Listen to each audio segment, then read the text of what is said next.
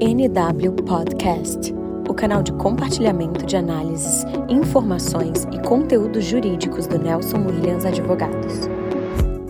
Olá, sejam todos muito bem-vindos a mais um NW Podcast.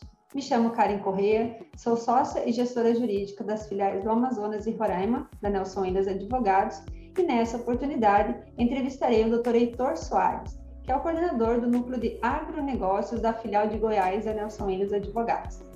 Trataremos nessa oportunidade de um assunto extremamente relevante, que é a profissionalização da administração rural e os aspectos jurídicos que impulsionam a atividade agrícola e que proporcionam uma melhora tanto na produção quanto nos lucros. Pois para conseguir administrar uma fazenda com eficiência, é necessário entender os processos administrativos da empresa rural e bem estar bem assessorado. Primeiramente, Heitor, muito obrigada pela sua participação. Vou iniciar aqui hoje, então, fazendo uma colocação. Hoje o agronegócio está cada vez mais tecnológico e profissional, certo? Como você vê esse mercado daqui a alguns anos? Oi, doutora Karen, tudo bem? É uma satisfação aqui estar falando de um tema tão importante com você e com todos os nossos ouvintes aqui do podcast do Nelson Williams Advogados. Bom, é interessante falar sobre agronegócio, né? A gente vê que é um setor cada vez mais pujante, sobretudo porque somos nós que alimentamos os outros países. Os números de exportação crescem cada vez mais.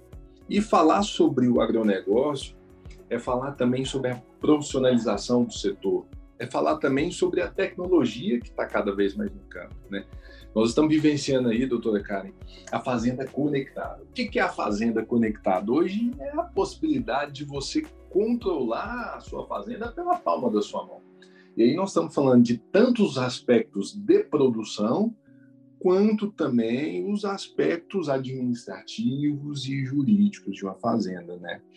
E quando a gente sempre fala desse assunto tecnologia no campo, é importante a gente lembrar, principalmente os nossos ouvintes e os produtores rurais que têm aí grandes trabalhadores em suas propriedades, bem como as empresas rurais, as cooperativas agrícolas, principalmente as cooperativas agrícolas, doutora Carla. Essas cooperativas elas também estão sendo cada vez mais tecnológicas e nesse aspecto é importante a gente falar sobre a Lei Geral de Proteção de Dados que tem que ser aplicada no campo, né? ela tem que ser porque é uma vigência, uma imposição de lei. Isso ainda se discute muito, alguns incentivos ao setor para que ele se adeque, mas hoje a Lei Geral de Proteção de Dados no agronegócio é muito importante, porque ela visa proteger os dados dos colaboradores, das partes que estão ali negociando uma possível prestação de serviço. Então eu vejo que o futuro ele vai ser muito melhor do que o presente porque nós vamos ter cada vez mais tecnologias para que a gente possa produzir sem desmatar. Aí nós vamos entrar no aspecto mais lá na frente da sustentabilidade. Mas eu vejo um mercado promissor e que vai exigir assessorias técnicas capazes para que se para que se tenha um bom desempenho dessa atividade, doutora Carla. Em razão desses avanços mencionados aí nos campos, a gente precisa planejar, controlar as operações a partir de uma visão geral da fazenda, né, Heitor? Então, nesse sentido, como que funciona essa administração rural? Engraçado, né, doutor Cara? É, é interessante a gente falar dessas, dessas novas terminologias.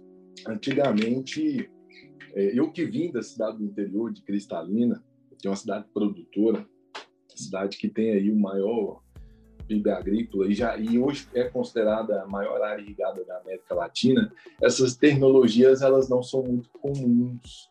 Elas vêm sendo comuns há de uns 10 anos para cá. A administração rural ela vem conciliar tudo aquilo que é feito de produção e aquilo tudo que é administrativo dentro da propriedade rural. É nada mais nada mais é do que você planejar e controlar as operações a partir de uma visão geral da fazenda. Né?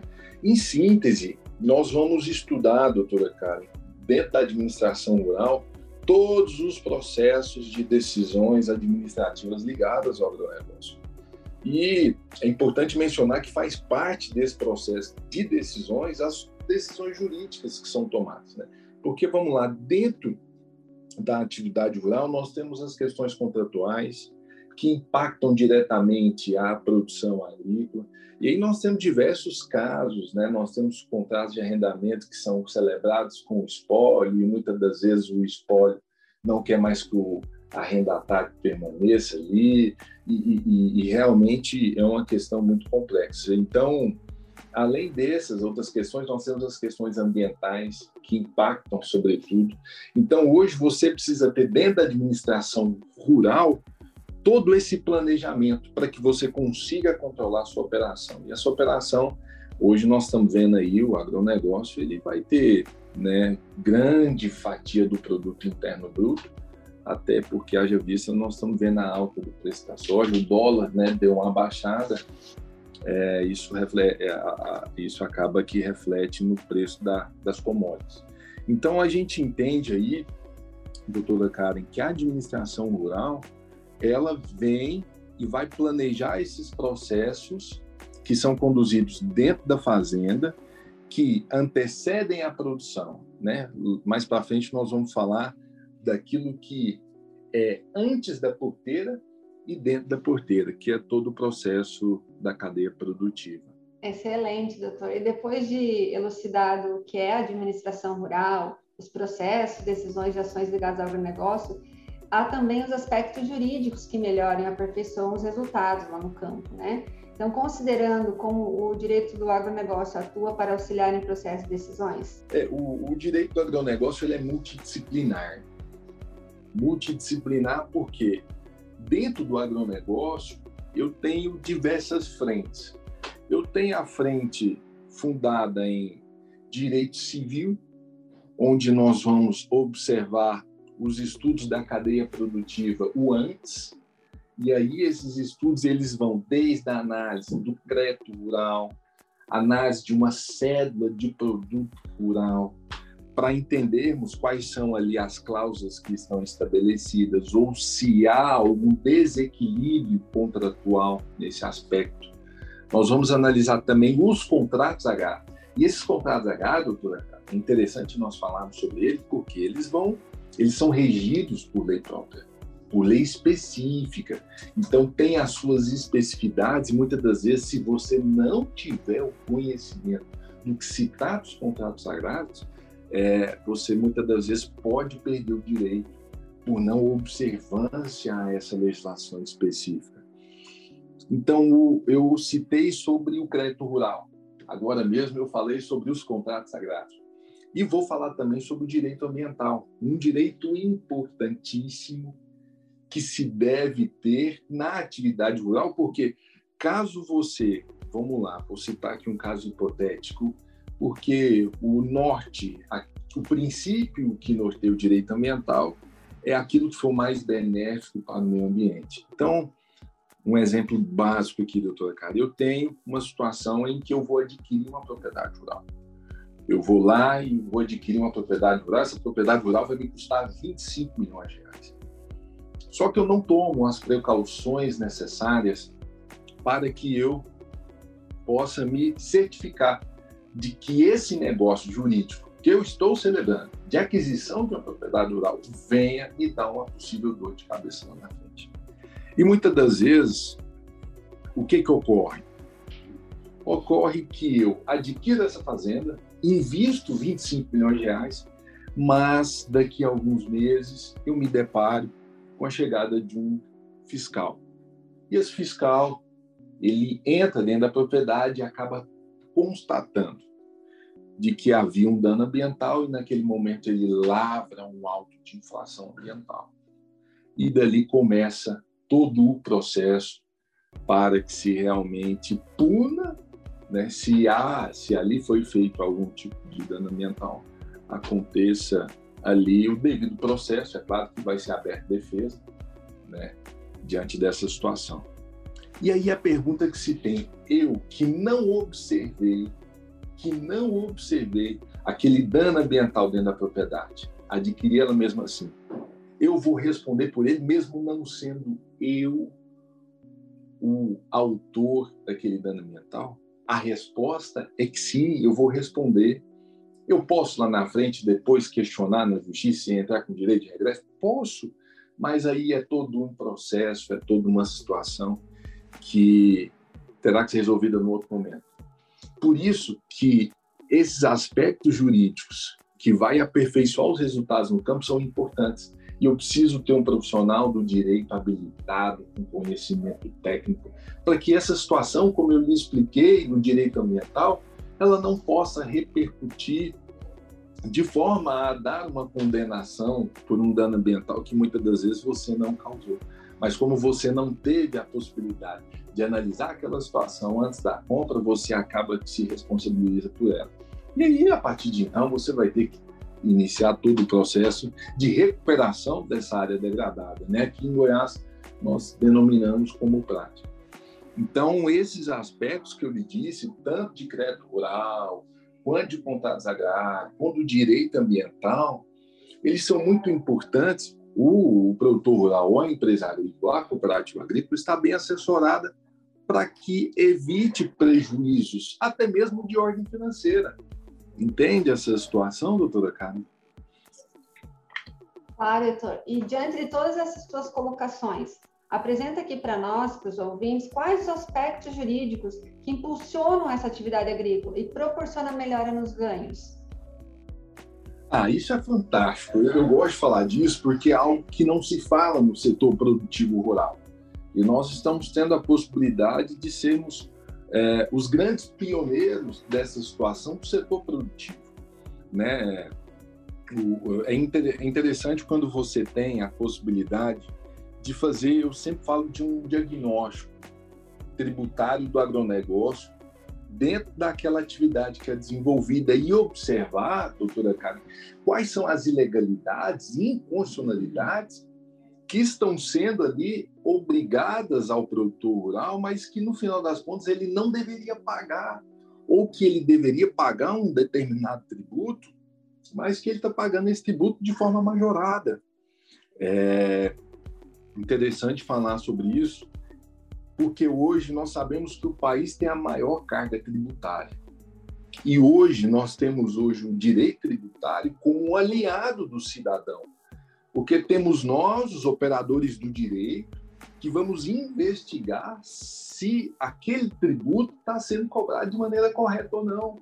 E o que, que nós vemos? Que na maioria dos casos ocorre uma tributação equivocada no setor produtivo que acaba o quê? Dificultando a atividade, porque se você tem que pagar mais imposto, você está deixando de investir na sua produção, muitas das vezes ali é, podendo melhorar sua produção. Então, vou te dar um exemplo claro disso, doutora Cara. Produtor rural, pessoa física, ele é compelido, ele tem que pagar. Né? Ele é compelido a pagar 2,5% que se refere ao salário de educação, que, na verdade, quem deveria pagar esses 2,5%, doutora Cara, é só as empresas jurídicas. E o produtor rural, pessoa física, é compelido a pagar esse tributo sem ao menos ter a possibilidade, ele, opa, não é meu, então ele precisa procurar via judicial e requerer esse direito ao não pagamento da contribuição do salário e educação. Outro aspecto muito importante também, que a gente sempre fala, que melhora a atividade e aí como a gente fala que o produtor, né, eu sempre falo que essas medidas jurídicas tributárias de recuperação, elas impulsionam a atividade agrícola. Por exemplo, o produtor rural, que está ali pagando há mais de cinco anos, muitas das vezes, esse salário de educação, ele pode reaver os últimos cinco anos, ou seja, chega para ele uma possibilidade de um recurso no qual ele pode comprar um equipamento, ele pode investir no maquinário novo, ele pode ter uma melhora da qualidade de vida do uma melhora do solo, né, onde ele vai estar ali aplicando maiores recursos, enfim. É, outra possibilidade também é onde a gente se refere à própria energia, né? O que nós estamos acompanhando aí tem fazendas que são muito produtoras e essas fazendas demandam uma alta carga de energia elétrica. Daí a possibilidade também desses produtores, dessas empresas agrícolas, pedirem restituição de valores pagos a maior CMS, né? Quando se fala de demanda contratada, e quando se fala de PIS, COFINS também nas faturas de energia. né? E outras também em que há possibilidade, até quando se fala de restituição tributária do produtor rural, na exportação indireta, onde ele é compelido a estar tá pagando ali uma taxa e que recentemente o Supremo Tribunal Federal veio e disse, olha, você não tem que pagar esse imposto, então você vai ter que ter aí a sua imunidade na exportação, e aí a gente fala sobre a exportação dos cereais, né, da soja, do milho, enfim, outros cereais são produzidos e o produtor muitas das vezes exporta.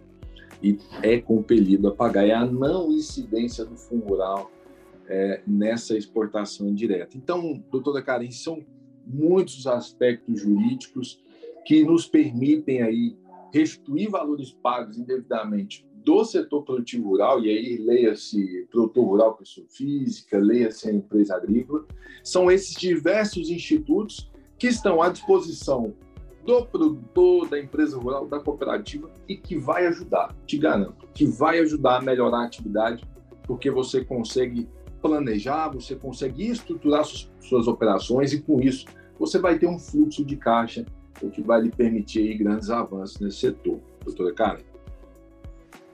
Nossa, perfeito. Muito obrigada, doutor Heitor, pelos brilhantes esclarecimentos e nosso agradecimento especial também a todos os ouvintes.